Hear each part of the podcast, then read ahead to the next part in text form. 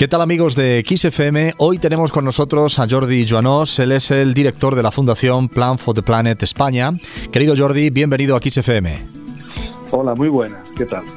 Pues encantados de hablar contigo, además para hablar de una iniciativa tan especial como Plan for the Planet. Para aquel que no conozca la fundación y, su labor, cuéntanos un poco, ¿qué es esto de Plan for the Planet?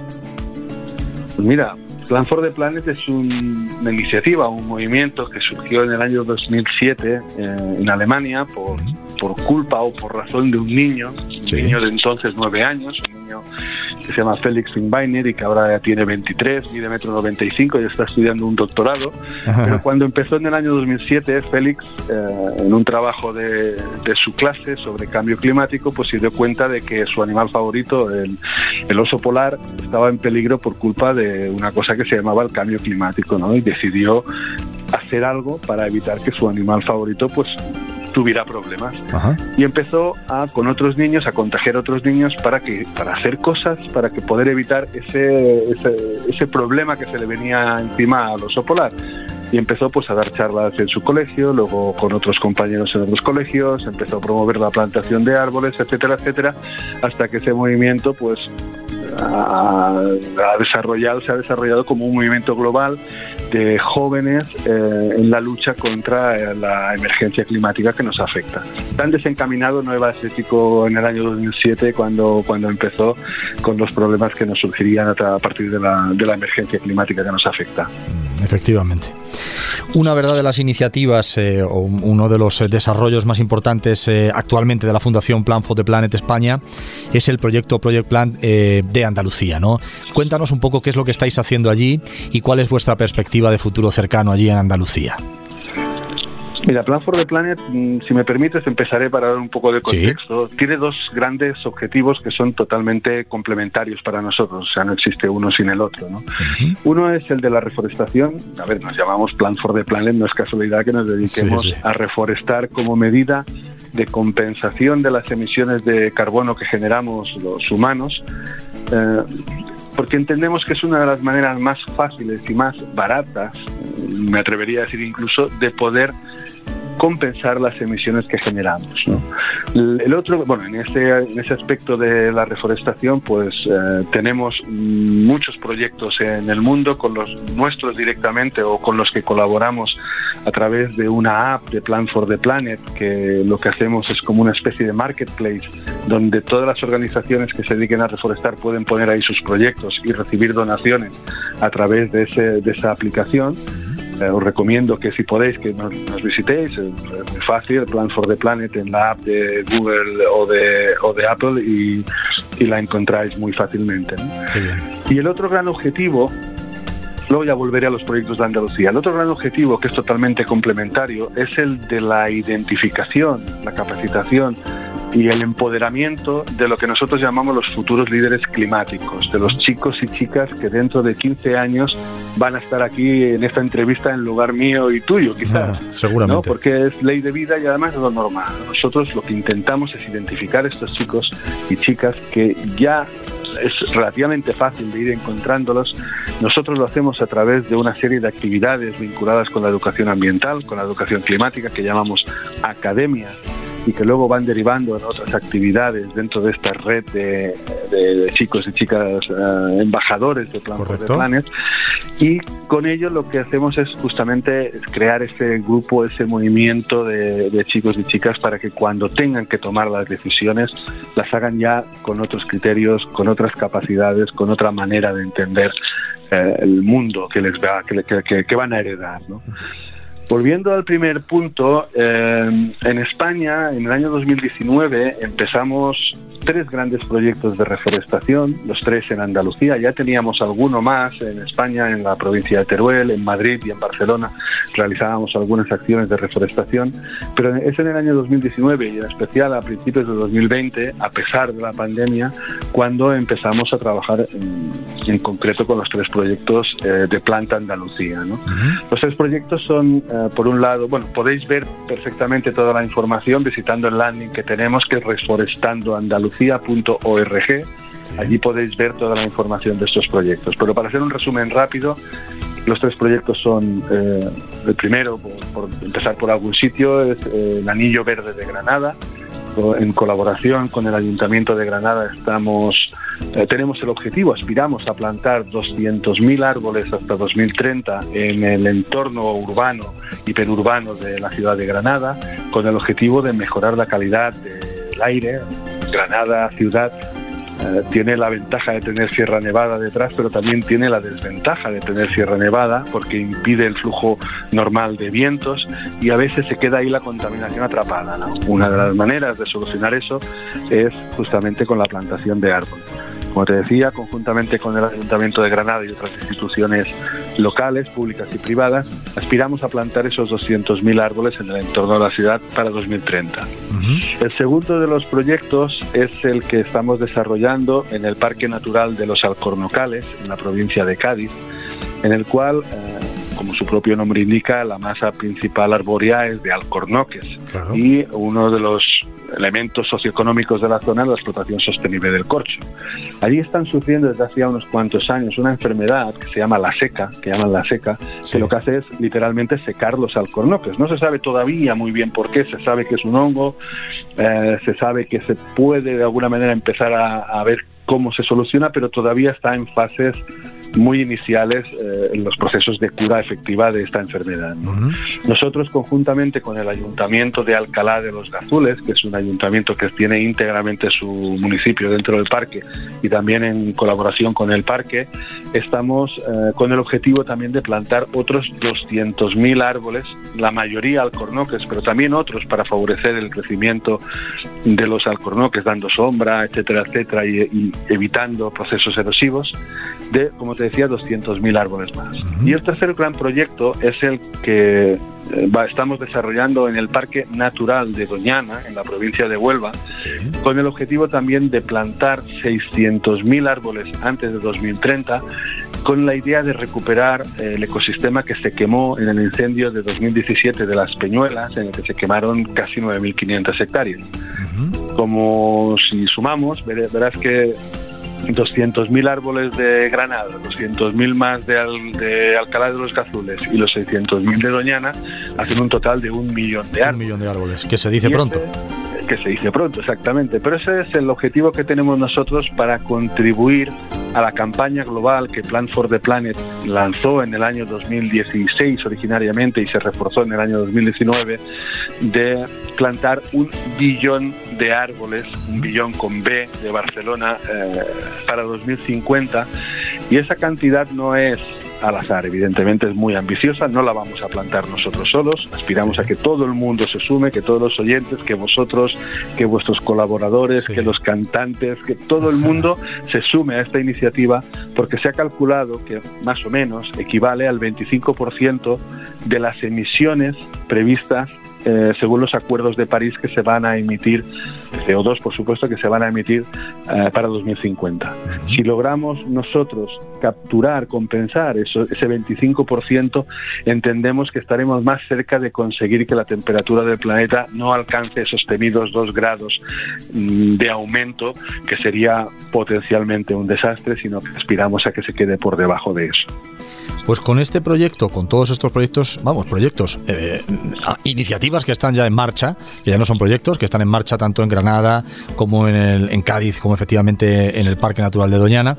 Eh, ¿Cómo se puede colaborar? ¿Cómo podemos decir a nuestros oyentes, a todos aquellos que nos estén escuchando, que pueden colaborar con Plan for the Planet para, para conseguir estos, estos ambiciosos eh, objetivos, ¿no? Ese millón de árboles en 2050, o sea, en 2030, y, ese billón, ¿no? En, en, en esos próximos años. ¿Cómo pueden colaborar? Plantando árboles es tan fácil como eso. Pero los árboles no se plantan tan fácil. O sea, todo el mundo podemos plantar árboles, pero cuando se quieren hacer en cantidades grandes se tienen que hacer con una serie de criterios forestales, ambientales, etcétera, etcétera. ¿no? Ahí eh, nosotros desde Plan for the Planet, como te decía antes, tenemos o bien a través de la landing de reforestandoandalucía.org o a través de nuestra página web que es planetspain.org, podéis ver información y podéis encontrar plataformas de soporte a, las plantaciones que estamos desarrollando. Y cualquier número de árboles es bueno. Yo te diría también de que, como te decía antes, nosotros trabajamos mucho con, con jóvenes, con niños y niñas y jóvenes a través de estas actividades, de las academias. Eh, nosotros estamos interesados en que empresas, en que instituciones públicas o privadas se sumen también a esta iniciativa y si quieren colaborar capacitando a los hijos de sus empleados o a los colegios de las zonas en donde trabajan, que se pongan en contacto con nosotros. Está también el tema del voluntariado. A ver, ahora tenemos un pequeño problema con el voluntariado, que con las restricciones pandémicas es imposible ahora por ahora hacer ningún tipo de actividad todo el que poco a poco, a fecha de hoy que estamos hablando, ya hay un poco más de... De apertura, efectivamente. De apertura, digámoslo así, exactamente. Un poco más de apertura, pero todavía no en los niveles de poder organizar acciones de voluntariado ni nada por el estilo. Esperamos y de verdad creemos que de cara al otoño de 2021 ya se podrá empezar a armar alguna de estas actividades, tanto de voluntariado como de, de plantación con jóvenes, etcétera, etcétera, pero a fecha de hoy todavía somos incapaces de programar nada. De todas maneras, yo recomiendo a los oyentes de que si tienen interés, o bien que nos escriban a, los contactos que encontrarán a través de los medios que te he comentado, o bien que se informen a través de nuestra página web, donde cuando sea posible vamos a ir incorporando todas las fechas de acciones que vayamos haciendo en esos proyectos o en otros que vayamos desarrollando. Es una pena decir esto, pero la situación pandémica es lo que nos obliga a decir en, la importancia que conferís vosotros eh, desde el Plan for the Planet a, los embajadores, ¿no? a estos pequeños y no tan pequeños, que, efectivamente son auténticos embajadores de Plan for the Planet, de la importancia de cuidar el medio ambiente y plantar árboles para intentar salvar a, muchísimas especies. ¿Cómo veis eh, ya desde la profesionalidad de, este asunto de la lucha contra el cambio climático, cómo habéis visto vosotros la evolución ¿no? de los planes educativos? ¿Cómo vienen los jóvenes? ¿Hay una eh, verdadera evolución positiva eh, en la formación ecológica. Eh, efectivamente quedará seguro mucho por, caminar, pero, pero ¿en qué estado está esta, esta situación en los colegios e institutos? Eso es una muy buena pregunta. A ver, nuestra, yo creo que chicos y chicas que tengan interés en el medio ambiente los ha habido antes, los hay ahora y los habrá y como también hay chicos y chicas que tienen intereses por otras cosas. Y todo es bueno exactamente igual que los adultos, no hay mucha diferencia en ese aspecto, ¿no? Lo que sí que es cierto es que estos temas, por ejemplo, yo siempre pongo el mismo ejemplo, ¿no? Hace yo llevo ya unos cuantos años en el tema este ambiental. Si hace 10, 15 años me hubieran dicho que el reciclaje se hubiera casi impuesto en todo el país y que además son los niños los principales abanderados de estos, pues no te hubiera dicho que no, pero hubiera dicho, bueno, pues ya veremos, ya iremos viendo. exactamente. Y yo creo que en el tema del cambio climático, de la emergencia climática, es exactamente el mismo caso. Ya hay chicos y chicos y chicas muy, muy, muy activos. Fíjate el movimiento que Greta Thunberg que. Empezó con Fridays for Future y que ha habido muchos capítulos, tanto en España como en otros países que están trabajando. Nosotros llevamos también mucho tiempo. La pandemia nos ha parado un poco todas las actividades que teníamos con lo que nosotros llamamos la red de embajadores Plan for the Planet en España, pero poco a poco se va reactivando. Y vemos que hay chicos y chicas que son verdaderamente muy potentes, que tienen una capacidad de expresarse en público, una capacidad de idear proyectos, de liderar iniciativas que es envidiable. Ya me hubiera gustado a mí con su edad tener esa, esas capacidades. Pero nosotros lo que hacemos humildemente desde nuestra, desde nuestra posición y nuestras posibilidades es intentar identificar a estos chicos y chicas y darles, primero, formación y capacitación, pero también juntarles con otros chicos y chicas de España y de otros lugares del mundo que tienen esas mismas inquietudes. Y ojalá que a partir de ahí salga un movimiento que poco a poco vaya, como decíamos antes, cambiando. Yo soy optimista, no te puedo, no te puedo decir otra cosa. Yo quiero pensar y pienso que los chicos y chicas actuales, cuando tengan la oportunidad de decidir, que muchos de ellos ya la tienen, porque hemos encontrado chicos y chicas que ya están influyendo en sus municipios, en las empresas de sus padres o en donde sea, eh, cuando ellos tengan capacidad de decisión, esto puede mejorar muchísimo. La conciencia de este último año, año y medio, desde la lógica, como llamabas antes, profesional de los que nos dedicamos a esto, yo sí que he visto una evolución positiva, la cual me hace ser, digamos, estar expectante de ver qué nos viene por delante con estos con esta nueva generación. Y desde esa misma perspectiva, ¿no? De, del ecologismo activo, ¿no? Eh, ¿cómo, hablabas de la, de, la, pandemia del coronavirus? ¿Cómo efectivamente ha frenado muchos, eh, muchos elementos de, concienciación, de propia acción sobre el terreno, por causa evidente, ¿no? Por el tema de no poder concentrar a, a, más de cuatro personas en un, en un punto determinado, ¿no?